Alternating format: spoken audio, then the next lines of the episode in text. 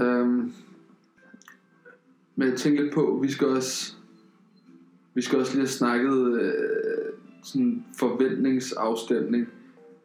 Som fast lytter af podcasten, så ved du, at jeg snakkede med Frederik Kirkedal for et par uger siden.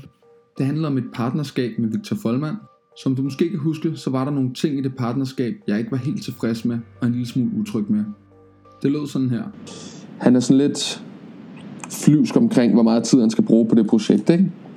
Og så Ja. udover det, så er der så et andet projekt, han også er gang i, som er noget, øhm, noget med e-sport.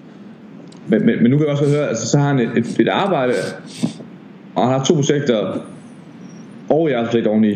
Lige præcis. Det er meget. Victor har nemlig gang i rigtig mange ting, og det var det, der gjorde mig en lille smule utryg, om han havde tiden til at lægge det, det krævede, og løfte Foodbook til noget stort. Jeg er ikke særlig glad for konflikter med mine venner, og derfor så jeg udskudt samtalen lidt, men nu er tiden altså kommet til at blive nødt til at snakke med Victor og forventningsafstemme. Men jeg tænkte lidt på, vi skal også, vi skal også lige have snakket øh, sådan forventningsafstemning. Fordi nu, nu kan jeg mærke, at du har også nogle an- andre projekter kørende ja. og sådan noget. Og det er jo sådan lidt, hvis vi skal, hvis vi skal splitte det lige, at vi så også lægger det samme Ja, arbejde i det, ikke? Ja, helt klart. Ja, Øhm, absolut. Jeg tror, for mit vedkommende, så jeg kommer til at kunne lægge det i det, som jeg har gjort nu indtil den 1. juli. Ja. Ja. Fordi jeg er frem bachelor ved siden af. Når den er færdig, så begynder jeg at komme tid i min kalender. Så Ja. ja. jeg kører på. Ikke? og det er også fair nok med, med bacheloren og sådan noget, men altså, ja, hvad fanden, hvad, hvad ser du med, ADO. nej, altså, nu tænker jeg mere på e-sport og jobdesk. Ja, kører ikke på nogen af nej. Der er, ikke, der er ikke nok potentiale i det, i forhold til det her, synes jeg, for at være helt ærlig. Og jeg, er sådan, jeg har sagt lidt til mig selv, at jeg skulle prøve, det er noget, jeg skal blive bedre til. Jeg skal blive bedre til at sige nej til alle mulige forskellige projekter, fordi at det, der er kun, you can only do so much, man. Ja. Og øh, nu tror jeg, nu har jeg prøvet at være en del af fire projekter på en gang. Ja, og det var sådan, Det vigtigste for mig bare i hvert fald, at vi, at vi går ind og så lægger det samme i. ah, absolut, klart. Altså nu har jeg jo, altså jeg har jo lagt rigtig, rigtig mange timer i det. Ja. Allerede nu. Og det har jeg også sådan tænkt lidt over, om, om jeg skulle kompenseres for det, eller fordi altså, hvis, hvis, det, hvis det er et langtidsprojekt, så er det jo ikke fordi, den, de her to måneder gør det store udslag. Mm. Det er mere bare det der med, at det ikke skal fortsætte med at være med at være mig, der ligger Ja, ja, Så ikke- klart. altså, Enig. Ja. Ja. Jeg, jeg kan sagtens forstå, øh, og synes også, at det vil være fornuftigt at beholde et deal, ikke? Altså, hvor du kan, kan men jeg tror, altså, tjene en- nogle penge. Og, ADO kan være, altså, den kan være mere eller mindre skrue op og skrue ned på, sådan som jeg egentlig selv lidt, ikke? jo, Øhm, man kan sige, jeg jeg skal have nogle penge kørende til ligesom at holde kontoret kørende. Øhm, og, og, og, lige, ja, og ligesom have livet kørende, ikke? Jo. Øh, og det er jo ikke meget, der skal til der. Det vil jeg kunne nok kunne gøre på to dage, ikke? To arbejdsdage om, ugen. Altså her, jeg konfronterede Victor med problemet første gang, var jeg meget positivt overrasket. Og det var eftersom han sagde, at både Jobdesk og eSport Deals var projekter, han ikke ville putte mere arbejde i, og at ADO kunne han holde ned på to dage om ugen. Victor og jeg lavede nok en af de største rookie mistakes, man overhovedet kan lave. Når man begynder at lave en forretning sammen med nogle venner, så kan det være svært at adskille business og venskab. Og øh, i starten, da vi begyndte på den her forretning sammen, der var, der var det mit projekt, og Victor han var ikke med i det som sådan. Men øh, lidt ligesom en hver god fløt, så, øh, så blev der snakket lidt mellem linjerne. Jeg kunne mærke på Victor, at han var interesseret i at være med i projektet, og Victor han kunne mærke på mig, at jeg var interesseret i at have ham med i projektet. Men stadig, som vi begge to er, så var der ikke nogen af os, der ville sige det direkte til den anden. I stedet for, så blev det sagt med hentydninger og lidt undertoner. En dag besluttede vi os så endelig for, at Victor han skulle være med, og vi fik snakket om det, men vi fik ikke lavet en fuldstændig forventningsafstemning fra starten af. Og øh, da det var mit projekt, så var det ligesom mig, der havde hele projektet, og så kom Victor med ind i det, og så snakkede vi ikke om, hvordan fordelingen den skulle være. Så en aften, da vi var ude og få et par øl, så vælger vi så at tage samtalen der. Victor spørger mig, hvordan tænker du, at øh, ejerskabsfordelingen den kommer til at se ud? Og jeg er lidt fuld, og jeg svarer så, uden rigtig at tænke igennem, at jeg synes, at øh, når vi er to med et projekt, jamen så går vi ind i det 50-50. Altså på lige fod, selvom jeg har lavet noget på forhånd. Og det mener jeg også er det rigtige at sige. Det eneste problem ved at sige det, det var, at så havde det ligesom blevet afgjort, at firmaet det var 50% Victors og 50% mit. Grunden til, at det var et forkert tidspunkt at tage den her snak på, og den her beslutning, det var, at jeg nåede ikke at tænke tingene rigtigt igennem, og vi fik ikke snakket tingene igennem. Det vil sige, at vi havde glemt at snakke om noget så grundlæggende om, hvor lang tid kan du bruge på det her projekt. Og jeg havde jo tænkt mig at bruge fuldtid på det, altså det der svarer til en 40 timer om ugen, plus det løse. Hvorimod Victor ikke havde helt den samme tid, men det havde vi ikke snakket om, så jeg sagde, jamen lad os gå 50-50 partners, og det kunne så ikke rigtig hænge sammen i længden, når Victor ikke også havde den samme tid. Så derfor vil jeg egentlig bare råde folk til at lære af vores fejl, og tage den her beslutning velovervejet, tænke over det, og få lavet en god forventningsafstemning fra starten af, så er man sikker på, at alle parter er glade. Ja. Det vil sige, så, så er du til 5 dage om ugen, så det er 20 arbejdsdage om, om ugen, jeg vil kunne lægge projektet. Ja. ja. Og det, det synes jeg er nice, hvis du, Ja. hvis du Ah, føler, absolut, helt klart. Jo, det synes jeg. Ja. Ja. Også fordi, at så, øh, så tror jeg også, at jeg, ja, så skal jeg også lige finde ud af, hvad jeg gør med Peru, men så, så skal den jo så også, så kan jeg ikke tage til Peru. Og her bliver mit andet dilemma jo så bragt på banen. Peru. Begge ting vil jeg rigtig gerne, men jeg ved også, at jeg ikke kan begge ting på én gang. Skulle jeg prøve at køre begge ting på én gang, så er det i hvert fald et godt sted at starte og informere sin partner. Hvis vi skal, Det kommer an på, hvor langt vi kommer nu i projektet. Ikke? Jo. det er også det, jeg har tænkt mig at sende en ansøgning, fordi det er først sådan noget midt juli, man får svar alligevel. Og så Ja. kan jeg så afvise eller tage afsted, ikke? Og så se, hvis, hvis det går, som vi gerne vil. Hvor længe er det på ro? Er det et semester eller hvad? Ja. Så det er august til december. Ja. Jeg ved ikke, altså, jeg har ikke noget erfaring med arbejde over Skype og sådan noget. Ja, jeg tror, at du, du, hvis du skal overstudere i Peru, så har du ikke lyst til at have sådan et projekt her kørende ved siden af. Nej, det tænker jeg Så skal du gøre det, fordi så tager du derover, det er noget, du gerne vil. Ja. Øhm, det må du opveje, hvad, hvad du helst vil, ikke? Jo, Øhm, fordi det, det, det, det vil folk der fuldstændig op. Det tror jeg Så er du halvt det ene og halvt det andet sted, så det, det kører ikke. og man vil ikke, altså, man kom, det, det er jo lidt mere, Du skal heller ikke derovre for at sidde og arbejde på det på et andet projekt, hvor der ikke er nogen, altså, you know, det tror jeg, du vil gå kold på. Og efter at have tænkt lidt over det, så må jeg også sige, at jeg er helt enig med Victor. Jeg tror simpelthen ikke på, at begge ting kan lade sig gøre på én gang.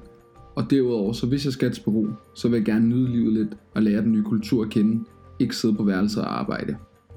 Derfor har jeg altså besluttet mig for ikke at tage til Peru i denne omgang. Jeg kommer til at læse 5. semester på Københavns Universitet, og derudover bruge min tid på det her projekt. Det var en meget svær beslutning at skulle lægge Peru væk, fordi det var noget, jeg havde glædet mig meget til. Nogle gange skal man dog prioritere, og det her det var det, jeg helst ville. Jeg var meget lettet, da jeg flod den her samtale med Victor, fordi han fortalte mig, at han kunne bruge cirka 20 dage om måneden på projektet, og kun skulle bruge to dage om ugen på 8DO, og de andre projekter, dem ville han lægge væk. Det var altså over al forventning. Men det her var blot en forventningsafstemning, og ikke en endelig kontrakt endnu. Før vi kigger på, hvad der kommer til at ske med den endelige kontrakt, så skal vi høre, hvordan denne samtale afsluttes, og hvordan jeg fik launchet podcasten. Eftersom det er den 10. episode i podcasten, så må du kunne regne ud, at det er nogle ret gamle optagelser. Der har simpelthen bare været så meget, der skulle dokumenteres, og fremover, der kommer det til at være mere uge for uge. Held og lykke. Oh. Altså, jeg sidder åbent og bare til at stille, så du får lov til at køre det selv, ikke? jo. Du kommer lige ind og siger hej på et tidspunkt, kan du ikke? Jo, det er så. Få et glas vin. Ja, jo, når, når du lige kører. Jeg starter lige med at åbne en flaske vin. Ah. Um, hvordan ser det ud, når vi sådan her kigger over på dig nu? Det, det ser helt fint ud. Okay, det er fordi, det kan godt være, at jeg nogle gange kommer til Ja. ja. Hvad hedder det? Jeg kom til at tænke på, kunne det være en idé, at du eventuelt lige tog to-tre mockups og havde liggende, som du kunne dele? Altså bare billeder fra... Ja, Ja, fra jer. Ja, Du kunne godt sidde på Facebook samtidig her, ikke? oh, det bliver meget... Skulle du være i tvivl, var det utrolig grænseoverskridende at sende live foran alle mine Facebook-venner. Jeg har aldrig gjort det før, og samtidig så skulle jeg præsentere et projekt, som mange af mine venner ikke vidste noget om. Og lige før jeg skal til at starte kameraet, ja, så stiller Victor mig altså det her spørgsmål, og det kan jeg slet ikke forholde mig til, om jeg kan vise nogle billeder til folk. Det havde måske været en rigtig god idé at vise folk, hvordan appen den så ud, så de kunne få en bedre idé om, hvad det var, jeg skulle til at lave. Men det var også lidt for mange informationer på en gang. Det bliver mange opgaver lige pludselig, men jeg har jo masser af billeder, altså alle billederne til... Øh, Men det er bare sådan noget, siger, hvordan ser appen ud, eller sådan noget. Ej, fuck, du sidder bare og taler. ja, jeg tror ikke... Det bare... Keep it simple, man. Ej, hvor det... Hvorfor fanden kører live, altså? Nå, er vi... Øhm...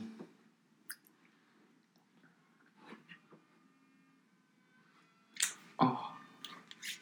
Okay. Du er tage det seriøst. Når du er det. Så kan du ikke sidde og lave de her. Okay, den kører. Så, nu, øh, nu tror jeg sgu, vi ved at være live. Jeg har fundet en, øh, en lille flaske øh, vin frem i dagens anledning. Og øh, den har jeg tænkt mig at åbne. Og det vil jeg gøre, fordi at, øh, i dag det er en glædelig dag. Sådan lød det altså, da jeg for første gang, meget nervøst, gik live. Det fyldte hele min krop med adrenalin, og det var en super glædelig dag, og jeg fik drukket en hel flaske vin. Meget mere kan man vel ikke bede om. Som mange af jer husker, så startede det her projekt med, at det skulle udfordre Morten Resens podcast en smule. Før jeg gik i gang med projektet, der var der en problemstilling, der hed, hvordan vil man blive taget imod, når man som ung iværksætter, uden nogen penge og uden noget navn, prøver at kontakte sådan nogle kendte prominente navne som Jesper Buch for eksempel. Og meget ambitiøst, så sendte jeg en e-mail afsted til Jesper Buch den 17. maj, hvor jeg skrev, Hej Jesper, jeg er ved at starte en app, og har så småt fået styr på teamet og finansieringen. I den anledning har jeg lavet en podcast inspireret af Morten Resen, hvor man følger udviklingen af appen til succes eller fiasko. Jeg har lavet en podcast, fordi jeg virkelig synes, at Morten Resens podcast var fantastisk. Jeg kunne dog ikke andet end undre mig over, hvordan responsen ville være, hvis det var en almindelig ung iværksætter, der skrev til dig. Derfor skriver jeg nu for at overtale dig til at lade mig fortælle dig om min idé. Jeg har brug for et strategisk råd til at beslutte mig, hvordan appen skal lanceres, og om vores MVP skal gå i den ene eller den anden retning. Hvis du vil snakke over Skype, vil det være super, men hvis du kun har tid til en e-mail korrespondance, så vil det også være yderst brugbart. Jeg ser frem til at høre fra dig. Med venlig hilsen, Rasmus Holmgaard.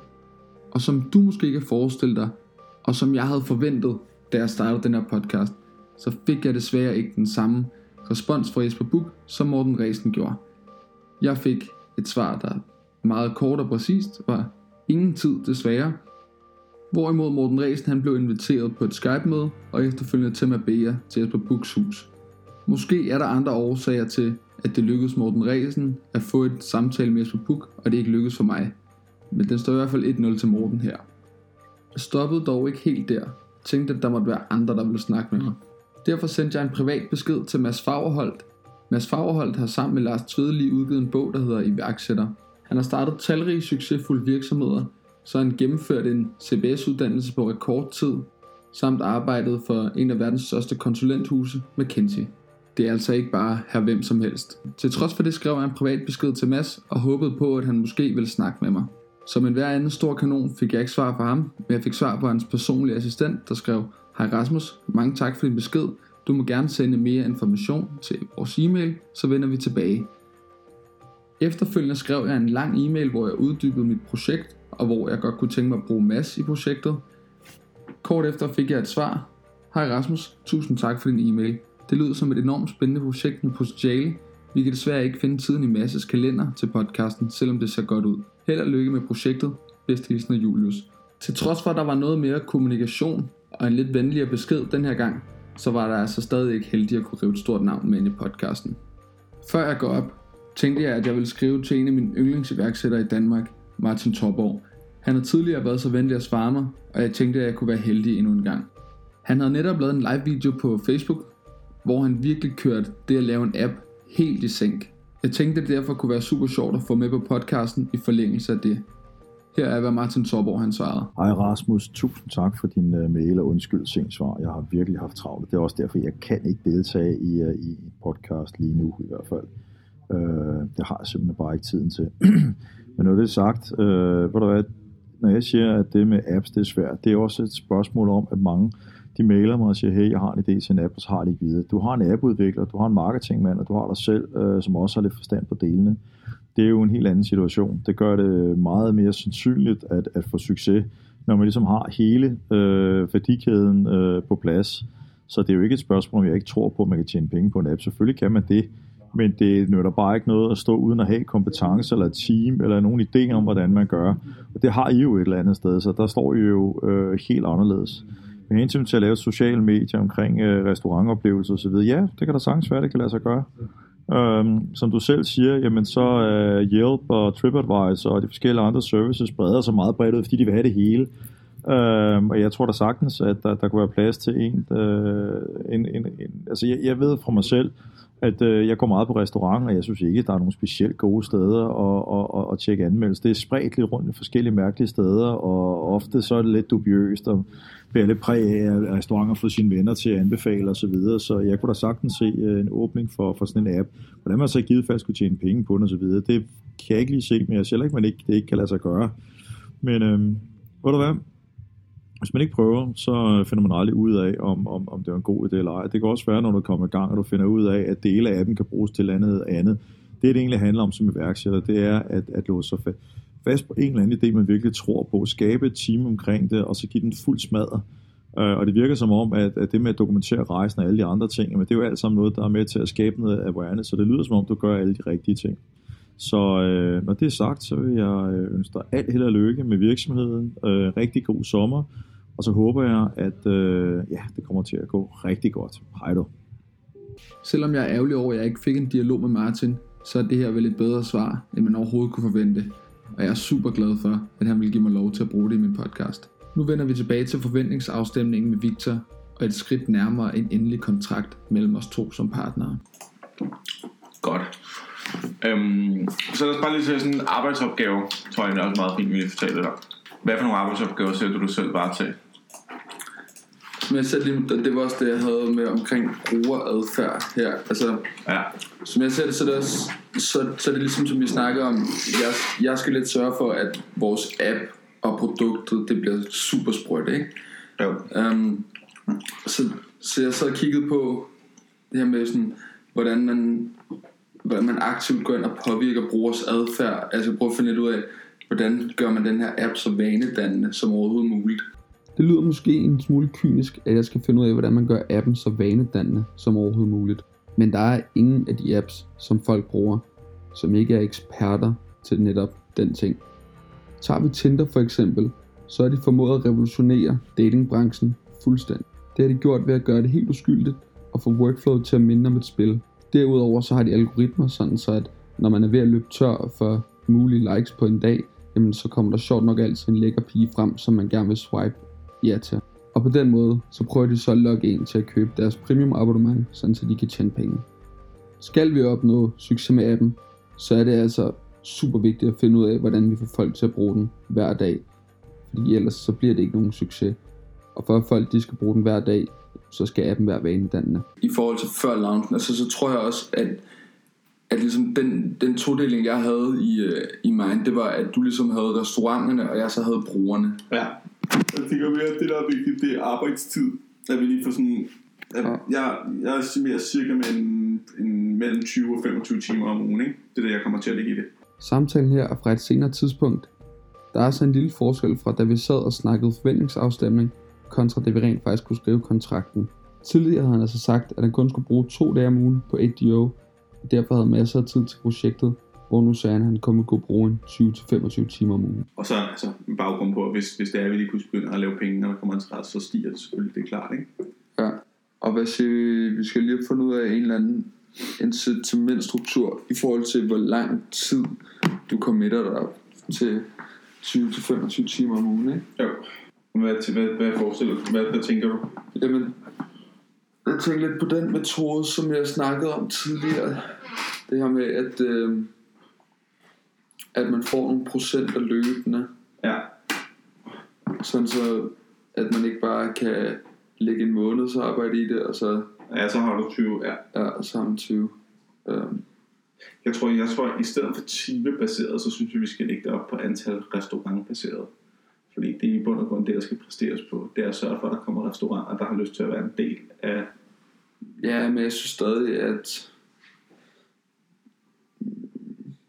Og der kommer altså nogle lange tænkepauser her. For selvom jeg havde tænkt over, hvad jeg gerne ville have kontrakten den skulle lyde på, og jeg havde gjort nogle forestillinger om, hvordan samtalen der ville komme til at gå, men så kører alting ikke efter planen. Bliver jeg så udfordret lidt. For eksempel, jeg har aldrig nogensinde tænkt på, at det kunne være en løsning. Jeg kan godt se den pointe, men, men sådan fremadrettet, Mm. så ville jeg også synes, det var irriterende, hvis jeg, altså hvis, hvis det så gik godt, og sådan, okay, nu vil vi gerne prøve Odense Aarhus og sådan nogle forskellige ting, og så var det sådan, ja. dit mål var ligesom indfriet i København. Nå, og så, ja, ja. Øhm, altså, det tænkte jeg. På, på, der, der synes jeg, altså det ved jeg ikke, vi kan godt, vi kan godt prøve at lægge en eller anden handlingsplan for det, men for mit vedkommende, hvis det er, at vi lige pludselig begynder, at vi kan se, at der, der sker noget, og vi laver penge her i København, og sådan noget, så er jeg ikke noget, altså, så, så er jeg meget på, så kører vi all in på det. ikke? Øhm, det er, Jo, men altså, jeg går også all in på det nu. Altså, jeg lægger 50.000 kroner i projektet, ikke? jo, det er rigtigt. Så det vil selvfølgelig også, altså, jeg vil også gerne sikre mig, at hvis vi står i august, og appen den kommer ud, altså selvom at den ikke inden for den første måned rykker, Mm. så, så gider jeg ikke stå med det hele alene. Nej, det er klart, det er klart. Øhm, men vi kan godt, altså, hvad, hvad, hvad har du lyst til? Har du lyst til at sige sådan noget, at der skal køres de her ekstra antal timer til, til 2018, eller hvad, hvad, hvad forestiller du dig sådan, øh, hvad, Og her må jeg endnu en gang lige tage en længere tænkepause. Victor han er måske mere eller mindre bevidst om det, men det han gør her, det er et super godt nudge. Han stiller mig et spørgsmål. Hvor lang tid kunne du tænke dig, at det stod i kontrakten, at jeg skulle arbejde for dig? Og samtidig så giver han mig så svaret frem til 2018. For lad os nu sige, at jeg havde tænkt over et tal, der hed to år. Så er det svært at komme og sige, at jeg synes, vi skal arbejde sammen på det i to år, når han lige har sagt et halvt år. Og jeg vil ønske, at jeg var bedre til de her forhandlingssituationer, fordi inderst inde, så kender jeg egentlig godt svaret. Jeg ved godt, hvad jeg gerne vil sige, men jeg har svært ved at få det sagt på en måde med autoritet. Øh, det er... Det, det er et år. ja, Et år, hvor, at, øh, hvor der bliver kæmpet for det. ja, Um, og så og så derfra, så må man også ligesom kunne sige, at en gang. Altså, fordi, sker der, sker der ingenting, eller, eller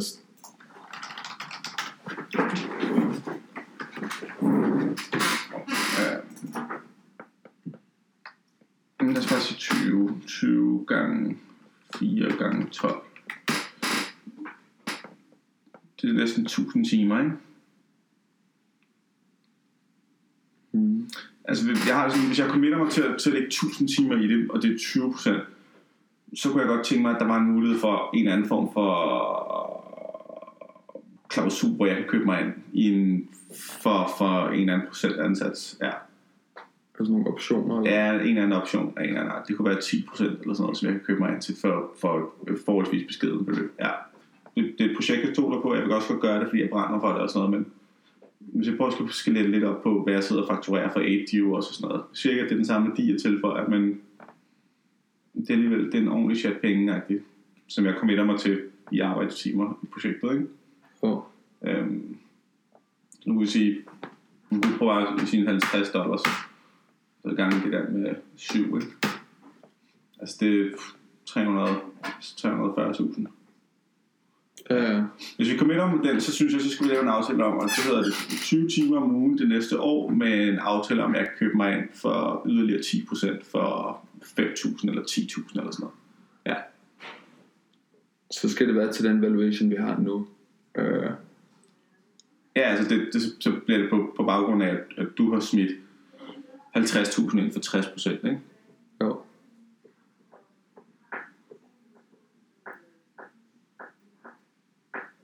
Øhm, hvor meget er det i... Ja, det synes jeg også er fair nok, at, øh, at du får nogle optioner. Ja. Men øhm, hvad hedder den valuation så? Og her i klippet, der sker der en hel masse ting på en gang i forhandlingen. For det første så vender Victor den fra at sige 20-25 timer om ugen, til at køre direkte på 20 timer om ugen. Derfra så laver han så et andet nudge. Han regner ud, hvor mange timer han committer sig til. Derfra så tager han den løn, som han får i hans onkels firma, og så regner han ud, hvor meget det i alt er. Altså 350.000. Det gør han altså for indirekte at forsvare, at han kun vil bruge 20 timer om ugen og udelukker de 25. Derudover så bruger han også den højere værdi til at retfærdiggøre, hvorfor at han skal have nogle optioner til en meget, meget lav pris. Og man må sige, det virker, fordi i situationen, der bliver jeg helt lamslået, og jeg ved ikke rigtig, hvad jeg skal tænke om det hele, men jeg er meget, meget biased af, at han putter så mange, meget tid og penge ind i projektet, at selvfølgelig er det fair, hvis han får nogle optioner. Men på den anden måde, så ved jeg også godt, at der er noget, der ikke er helt godt for mig, og jeg skal tænke en ekstra gang over det.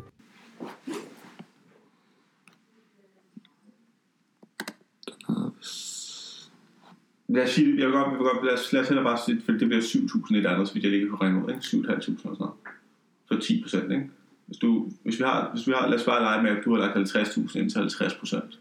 Ja, Så hvis du var 100.000, så var det 100 procent, ikke? ja.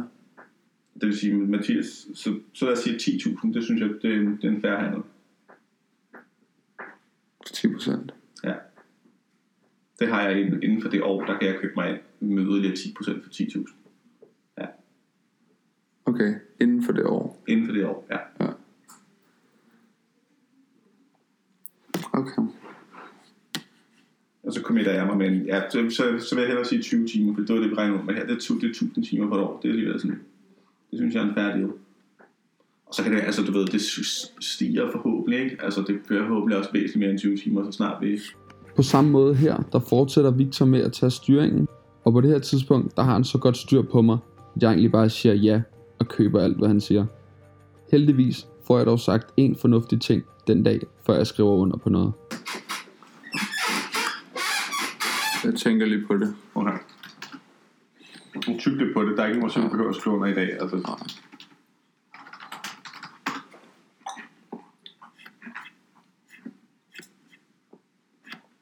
Ja, så prøv lige på et tidspunkt lige kigge, øh, kigge efter, hvad de skriver online. Det er der ikke nogen grund til at bruge tid på lige nu. På den dag, der skete der så mange ting.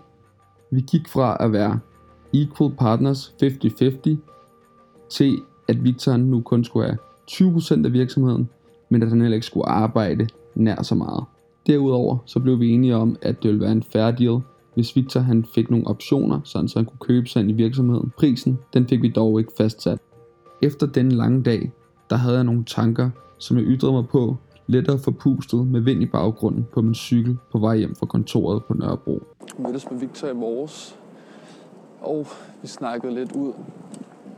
Startede ud med at snakke omkring, ja, hvordan vi hvordan vi virkelig kommer, kommer i gang med det her projekt, og vi havde et møde planlagt med Mathias senere, så derfor så var det oplagt også lige at få struktureret, hvordan det møde det ligesom skulle forløbe. Og øhm, jeg synes, det gik godt. Vi fik snakket omkring firmastrukturen, og der var nogle ting, som jeg var lidt i tvivl om, hvordan Victor ville reagere på. Blandt andet det her med, at jeg så mig selv som direktøren for det hele, om man så må sige. Øhm, og Victor som en, en partner. Og, øh, og det var han sådan set enig i. Så på den måde, så var det, så er det jo super godt. Jeg, jeg vil meget gerne selv være direktør, og jeg, ikke på grund af titlen, men fordi at jeg synes, at det er mig, der tovholder på projektet, og med at bange for, om, om han synes, at det ville være hans rolle, og om der så vil komme en konflikt ud af det. Og det viser nok også bare, at nogle gange skal jeg ikke være så konfliktsky, men bare ja, altså, snakke om problemerne, eller ikke snakke om problemerne, for der var jo ikke noget problem, men snakke om tingene. Der er ikke nogen grund til at være bange for det, og så, så løser det sig nok. Og så hvis der kommer en konflikt, jamen, så må man jo tage det derfra og prøve at argumentere lidt for og imod. Men det gik jo som, som jeg gerne ville have. Og så snakkede vi lidt om den, den anden firmastruktur, der skal laves nu her. Det er sådan, som mig og Victor, vi skal have lavet et holding firma hver. Og så skal vi skrive under på, øh, på øh, kontrakten med Mathias. Og så er vi egentlig klar til at gå i gang. Ja, men jeg er simpelthen så træt af alt det juridiske bøvl, der er omkring at starte en virksomhed. Altså det er, det er så sygt. Nu skal jeg, jeg skal stifte et holdingselskab for at, start, for at stifte en anden for at stifte et, an, stifte et anpartsselskab. Og det er virkelig bare, altså... Hold nu op. Øhm, men ja, det koster penge, og det tager tid, og det er budgetterende, men det skal jo klare, så det er også noget, der kommer ind til gode i fremtiden. Øhm, det her med, at at man ligesom har fået styr på sine aftaler, og man har fået lavet nogle gode ejeraftaler og, og forskellige ting, sådan, så der ikke opstår problemer senere hen. Så det er nok for det bedste. Men, øhm, men i hvert fald så, øh, der var super god stemning, og det gik godt, og fik klaret de ting, vi skulle, og vi, jeg havde lige nogle ting, jeg gerne ville snakke med Victor om. Øhm, vi skulle finde ud af, hvad der skulle ske over sommeren, hvordan vi skulle fordele arbejdsopgaverne, hvem der skulle varetage hvad, og, og hvor meget tid vi kunne bruge på det over sommeren. Og øhm, overall, der var vi, var vi begge to meget enige, og øh, vi ville gerne have en uges ferie hver. Udover det skal jeg så på Roskilde, og han skal, på, øh, han skal til USA. Så øhm, det, skal, det, det skal nok gå ind og blive fint. Men, øhm, men så viste jeg lige Victor en øh, konkurrerende app, der hedder Volt. Og øh, det var godt nok noget af en mavepuste, fordi at vores, vores version 1.0, den bliver sat i verden for at løse problemet. Jeg er sulten. Hvor kan jeg få noget mad i nærheden, som er lækkert? Og Victor sagde rigtig nok, da han så Volt, at jamen, den løser jo fuldstændig det problem, vi har. Og den gør det super godt og super lækkert. Det er nogle finske drenge, som har fået funding på 15 millioner heroes. Så de har altså lidt at lege med i forhold til os, der, der kæmper med os med 50.000 kroner i at få startet virksomheden. Øhm, det er der jo ikke, øh, det er der ikke så meget at gøre ved, men man kunne i hvert fald mærke på Victor, at han, han meget hurtigt blev slået ud og mistede, mistede troen på, hvad fanden, uh, hvad fanden skal der ske, når der er så god en konkurrent på markedet. Um, det kunne jeg mærke, det, det tog også på mig, fordi at Victor er meget, meget selvsikker, og lige pludselig mærke ham tvivle på ideen og tvivle på, om vi faktisk kan gøre det bedre eller anderledes, øh, og om der er et marked for vores produkt. Det var sådan lidt øh, en lille smule rystende. Um, ja, det, og dagen, dagen starter også med, at vi snakker om, at vi skal putte penge i kassen, og der skal lægges, lægges 60.000 kroner. Og der lægger vi 30.000 hver. Og lidt senere på dagen, efter vi har snakket om det, så, øh, så kan man godt mærke, at Victor ikke meget for at lægge nogen penge i det overhovedet. Øhm, jeg synes nu egentlig, at det var okay, fordi at, øh, jeg tror stadig på det, og hvis Victor han gerne vil lægge det samme arbejde i det, som han ville førhen, og jeg så kan købe hans procent til en uhyggelig lav valuation, fordi vi jo ikke rigtig er noget værd lige nu, jamen så, øh, så tror jeg egentlig gerne, at jeg vil det. Så nu tror jeg, det ender med, at Victor får 20% af virksomheden, Mathias 20%, og så har jeg 60%. Og så er det mig, der skal finansiere de 60.000 kroner. Så det, det skal jeg have gjort, kan man sige. Øhm, men må ikke, det er også, øh, det er også går. Man kan sige, nu står jeg, står jeg med al risikoen selv, men jeg har til gengæld også har virkelig majoriteten i virksomheden øh, over for begge parter, og jeg, øh, hvad, hvad siger man? Ja, jeg har majoriteten, og jeg står til en rigtig, rigtig stor bonus, hvis det, det skulle lykkes.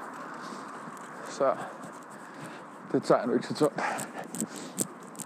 Men jeg kunne et eller andet sted, så tænker jeg lidt, jeg kunne godt tænke mig, at Victor smed lidt penge i det. Bare for at være sikker på, at han var dedikeret til det. Men altså man kan sige, Victor får selvfølgelig 20% af virksomheden. Men ellers så, så skal jeg lægge 30.000 mere end planlagt. Og så får jeg hans arbejdskraft mere eller mindre gratis. Øhm, det næste års tid. Så altså hvis, hvis jeg skulle ud og ansætte en... Jeg tror, det ville være svært at finde en, som vil gå bruge en 20-30 timer om ugen på projektet for 20% af virksomheden, og ikke, øh, ikke mere. Det kan også godt være, at, øh, at det ikke er den bedste deal for mig. Det, det skal jeg lige have tænkt lidt over, men, men jeg, jeg tror sgu, øh, jeg tror sgu, det er meget godt. Pesto og mozzarella, så det bliver en fest. Nå, men det jeg egentlig gerne vil snakke om, det var den der tvivl, der opstod, da Victor han begyndte at tvivle på det. Og så, øh, så, så efter det, så satte jeg mig hen på skolen og lavede en masse ting, man kunne ikke rigtig få klidret mit hoved, fordi der hele tiden var, var tanker omkring projektet, der blev poppet op i hovedet på mig. Og, øh, og det er meget sjovt, fordi så sad jeg og tænkte lidt over appen, og, og hvordan vi skal tjene penge, og jeg skal gerne have noget løn udbetalt, og vi skal tjene penge for at reinvestere, så vi tjene endnu flere penge. Øhm, og, øh, og der, der sidder jeg lige pludselig, og så tænker jeg, puha, hvis vi får altså højt sat 10% hver år, der bliver bestilt gennem os, og, øh, og en ordre i gennemsnit, hvilket vi er estimeret med, koster 60 kroner. Så får vi 6 kroner per ordre. Okay, jamen øh, hvor mange ordre skal der så tjenes hjem, før at vi har råd til at ansætte en mere på projektet, og råd til at give mig noget løn, og sådan nogle forskellige ting. Så, så havde jeg kigget på, hvor meget der skulle til, før vi ramte en omsætning på, på 100.000 kroner om måneden. Øhm, og nu, øh, nu kan jeg ikke lige huske de eksakte tal, men, men det, var, altså, det var helt åndssvagt. Det var sådan noget 400, øh, 400 daglige bestillinger. Ja. og det, det, kan godt være, at det, det ikke lyder af mange, men det kan også godt være, at det lyder rigtig mange. Jeg synes i hvert fald, at det meget, meget uoverskueligt og meget, meget højt sat, at vi skal nå op på det. Bare i af det første år, hvor vi stadig kun er i Danmark. Fordi vi kommer måske til om et år, hvis alt går efter planen, så har vi måske 100 restauranter sejlet op. Delt på Odense, Aarhus og København. Og med 100 restauranter, ja, altså, også, altså hvis de bare, altså, der skal være en grund til, at de er på. Så hvis de bare får altså én kunde om dagen, det vil ikke særlig meget for dem. Men hvis de vil få én kunde om dagen, jamen så, så er vi stadig langt fra de, øh, de 400 daglige. Altså, jeg synes i hvert fald, jeg synes, det er svært at se lige nu. Fik jeg, fik jeg sådan lidt nedtur på.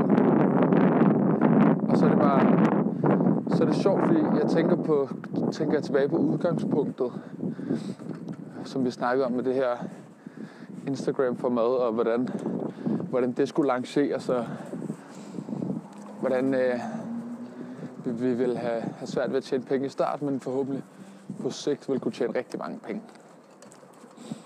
Og, øh, og der, var, der var det jo to-tre år, vi estimerede, hvor der ikke ville komme noget, komme noget indkomst ind overhovedet, noget omsætning, men hvor vi kun ville fokusere på brugerne og have en masse udgifter. Altså, det vil sige, at vi var, vi var blevet nødsaget til at, til at få, øh, få funding ind og sælge ud af virksomheden og sådan noget.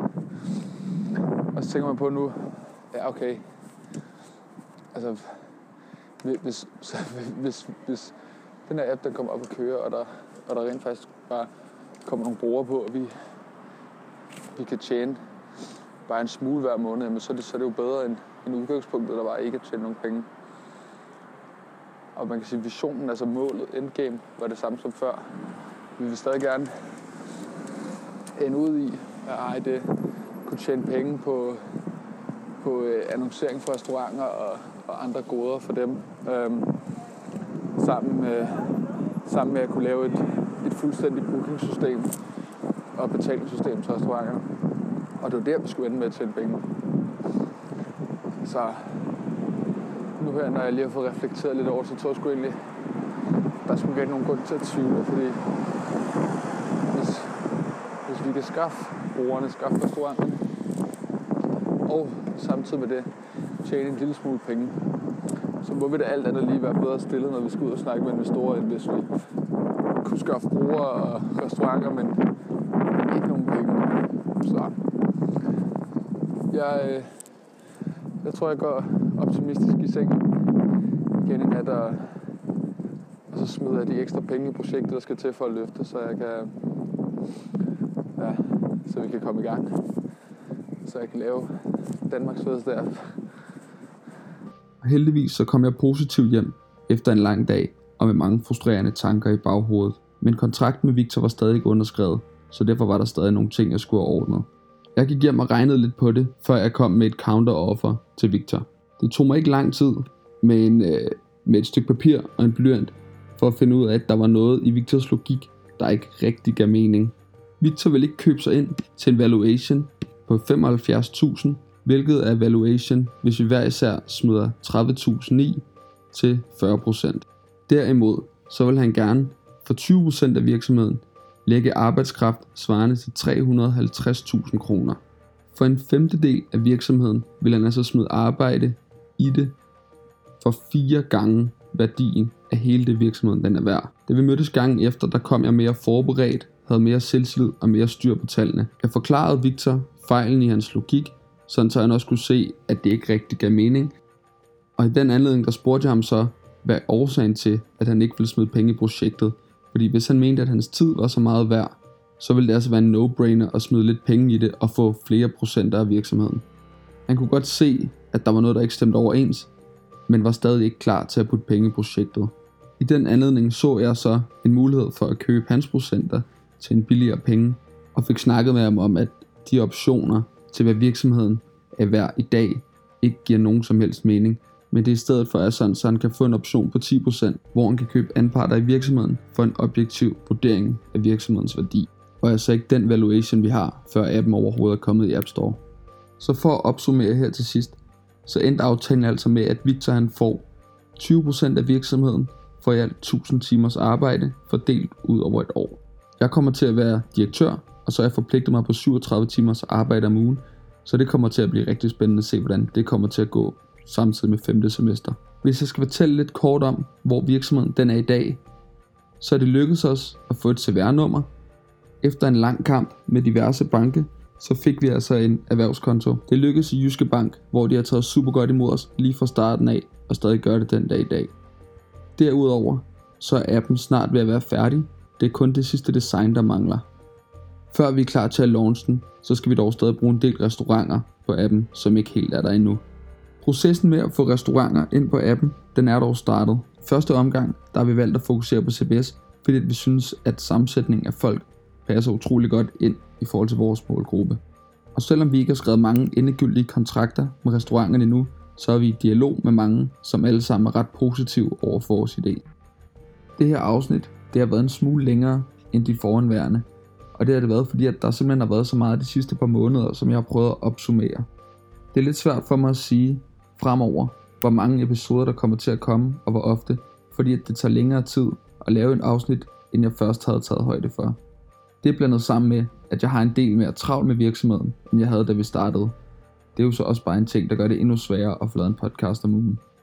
Jeg tror, formatet i fremtiden kommer til at være sådan, så at jeg optager noget, hver gang jeg har nogle spændende og nogle vigtige ting, der kommer til at ske for virksomheden.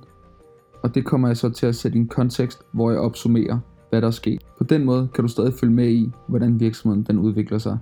Tusind tak, fordi du har lyttet med. Hvis du kender nogen i restaurantbranchen, så må du meget gerne sige det til mig, fordi at, øh, jeg har brug for al den hjælp, jeg kan få i forhold til at signe restauranter op. Derudover så husk at anmelde podcasten. Giv den en stjerne, hvis det er det, du synes, den fortjener. Og hvis du har lyst til at give den fem stjerner, så tusind tak for det. Hvornår du hører fra mig igen, det ved jeg ikke helt endnu. Men jeg har et super spændende interview med en ung fyr, der hedder Andreas Nielsen i vente. Vi snakkes.